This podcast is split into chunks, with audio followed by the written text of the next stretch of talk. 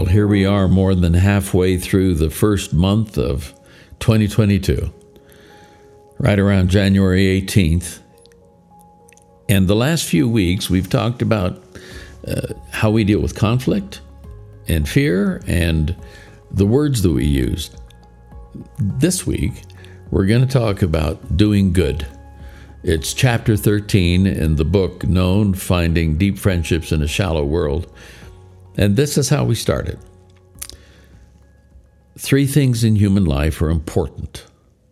The first is to be kind. The second is to be kind. And the third is to be kind. Henry James. Talk only goes so far, doesn't it? What we want is action. The Apostle James echoed this sentiment in his letter to folks in the first century church when he said, Faith by itself, if it is not accompanied by action, is dead. It's all well and good to pray for people, say affirming things you say, but what are you doing for them? What's the concrete outworking of your thoughts and prayers? At some point, to affirm is to act. One of the great things I love about Jesus is just that. He's a doer. He came, he died, he rose again, he unlocked doors, he's coming back. And as my friend Bob Goff says so succinctly, love does. In the Gospels, Jesus does again and again and again. His patience with Simon Peter, this disciple who would have flunked the latest personality inventory, was a great encouragement.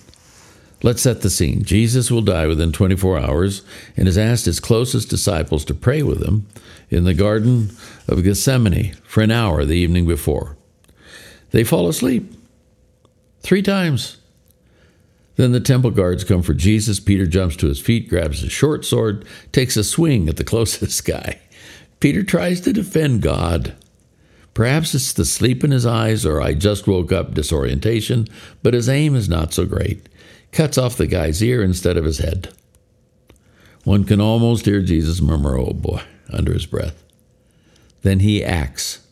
He does something to undo what Peter has done with his good heart and bad aim. I see Jesus reaching down, picking up the ear. Perhaps he cups it in the palm of his hand and presses it to the bloody hole on the side of the young man's face. Holding the servant's head in both hands, he looks into his eyes and says, Sorry, now you're good.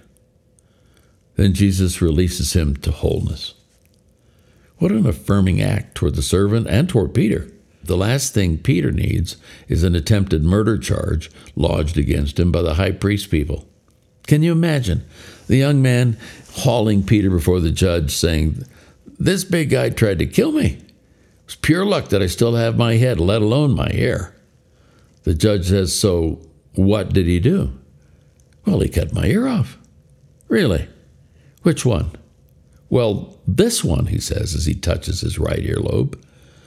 Looks perfectly fine to me, says the judge. Case dismissed for lack of evidence.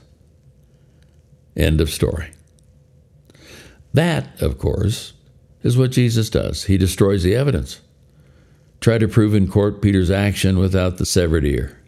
No evidence. Try to say the carpenter from Nazareth still dead without having a body at hand. No evidence. The end of time when the accuser says, I know Foth, he's got a list of sins as big as all outdoors. Father will look at the list and say, I see nothing here. This has paid in full stamped on it in the blood of my son. Evidence destroyed. Now that's taking an action on your behalf. Friends take action.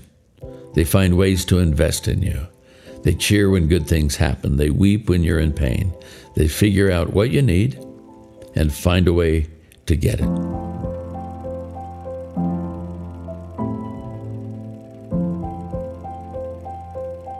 In December of 1964, I was scrambling to finish a master's thesis at Wheaton Graduate School. Newly married, we lived on Ruth's salary as a secretary, $50 a week. My focus was Latin America, and hardly any books had been written on my particular subject. What I needed was a primary resource, that is, a, a personal interview. At that time, every three years since 1946, InterVarsity Christian Fellowship had hosted a conference held the week between Christmas and New Year's on the campus of the University of Illinois in Urbana. It was an inspirational, missions oriented event for university students. More than 200 mission groups and denominations would send representatives. The week was called simply the Urbana Conference. One day, my advisor, Dr. Lois LeBar, asked me if I was going to the Urbana Conference. I said, I'd love to, Dr. Lois, but it costs $50 for the week.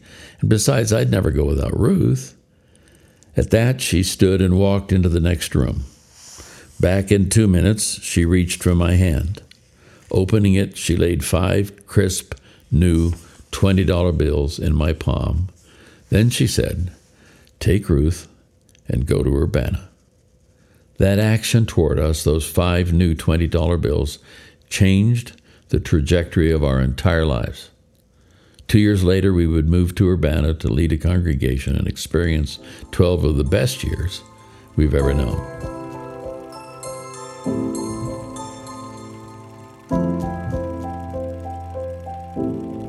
In the crucible. He wasn't a large man, but he had a large reach. Bill Aramony had been a power in the charitable world in the 20 years before we met. His creativity had taken United Way from a $400 million charity in 1970 to a $4 billion enterprise by 1992. That was the year that he was indicted and ultimately went to jail for six years and eight months. When we met in 1993, he was in the middle of his court case. Day after day, he would go to federal courthouse in Alexandria, Virginia, to stand trial on the charges against him. During those months, he was surrounded by some new friends who understood the power of presence in time of need. A number were high profile, like Congressman Tony Hall. Others, like Fred Hein, walked faithfully behind the scenes to encourage Bill and his family. In his time of greatest humiliation, Bill had found a friend and a redeemer in Jesus and a cluster of new friends who acted like him. When I first met Bill, I felt awkward about broaching the subject. He wasn't awkward in the slightest. He brought it up with this thought Dick, I may very well be convicted and have to spend time in prison. What folks need to understand is that I was in a personal prison before this, and now I'm free. I'm freer than I've ever been in my life. He came to cherish the handful of brothers who would show up consistently, one or two at a time, at the courthouse. He never got past that kindness. He never got over it. He never wanted to. And when he went to prison, one or more of those friends phoned or wrote him every week for the entire six years. That's a kind act. That's an affirmation. When he was released from prison, Bill spent the rest of his life advocating for people who could not advocate for themselves. He worked on justice issues, not the least of which was a huge one on the other side of the globe the country of Sudan and the tragedy of Darfur. With people dying by the tens of thousands, Bill, with other key people, made 11 trips to that devastated land, sketched the outlines of a peace plan in a hotel lobby, and lived to see a peace agreement signed in May of 2006. Affirmation has a long shelf life the university vote. In researching this book, I called my friend Pete Bewlett at the University of Virginia to ask a favor. UVA, founded by Thomas Jefferson, speaks its own language. The campus is the grounds. You are not a freshman or a senior, but rather a first year or a fourth year. It's a historic place. Pete and his wife, Amy, lead Chi Alpha one of the largest student groups on campus. These are bright young people with hot hearts and cool heads. More than 600 of them, at this writing, are involved in small groups each week. They gather for a large group meeting each week called Monday Night Live. My request was for as many of the students who wish to finish this sentence A friend is a person who.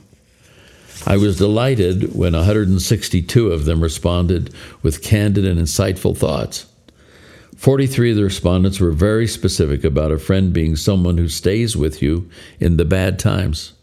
They said things like, loves you no matter what, or stands by you in the bad times, smiles with you in the good times, and tells you when you're wrong, and is brutally honest when one is going down the wrong path, loving when one's heart is in pain, and always present when no one else is. Too often, when things get difficult, people around us leave. It's too painful or too awkward or just too much. There may be no clearer test for a real friendship than the downtimes. Look at your own life. Think of those times when you felt worthless or stupid or alone. Now, think of the people, if you can, who just stayed with you. They believed in you when you didn't believe in yourself. That single action gets imprinted on the soul. If you believe in me when I don't believe in myself, it's like Jesus giving me a new name or healing an ear when I'm dumb enough to grab a sword under stress. Few things impact me more deeply than a friend taking an affirming action toward me in my worst moment. Do you remember a moment like that? Who comes to mind? What happened? How did that become a life marker? Were you on the giving or receiving it? How does that moment reflect the person you are? Hanging out with his friends the night before he died, Jesus distilled his dream for them. My command is this love each other as I've loved you. How had he loved them? At every turn, he had affirmed them by actions that accepted where they were, but he wouldn't let them stay there. He took action to show them what they had been created for. He raised their sights to look at the eternal he had spent three years with them. He had been present. And presence is not passive, it is active. Anyone who has known grief knows the difference the presence of a friend makes. Our sister and brother in law mourned deeply the loss of one of their granddaughters a few years ago. She was an infant twin who died of sudden infant death syndrome, SIDS. As you would expect, scores of people reached out and offered help. Some came with words, some came with presence. Our brother in law Terry made a keen observation. You know, Dick, he said, when you experience mind numbing grief, hardly anything someone says can make it better. But a lot of things they say can make it worse. Words can rarely touch a deep grief. Presence might. Actions will. When Jesus said to his guys, Come pray with me in the garden for an hour, he was working through the front end of the greatest grief anyone would ever know. He wouldn't have their understanding, but at least he'd have their presence. A softly snoring presence may on occasion be better than no presence at all. That's it for today. I those two words are great encouragement, I think. Do good. Let do gooder be a positive phrase, not not a bad phrase, as oftentimes people like to use it. But I'm just so grateful for the people who have been present in my life when I've been going through pain. And I just I just pray that you guys listening will be in a space where in, in the days ahead when somebody hits the wall or somebody does something that takes them to a difficult place, that you might find it in your heart and in your thinking to go and be present. That's it for now. God bless. We'll catch you next week. This is Dick Foth with stories to make sense of it all, saying bye for now.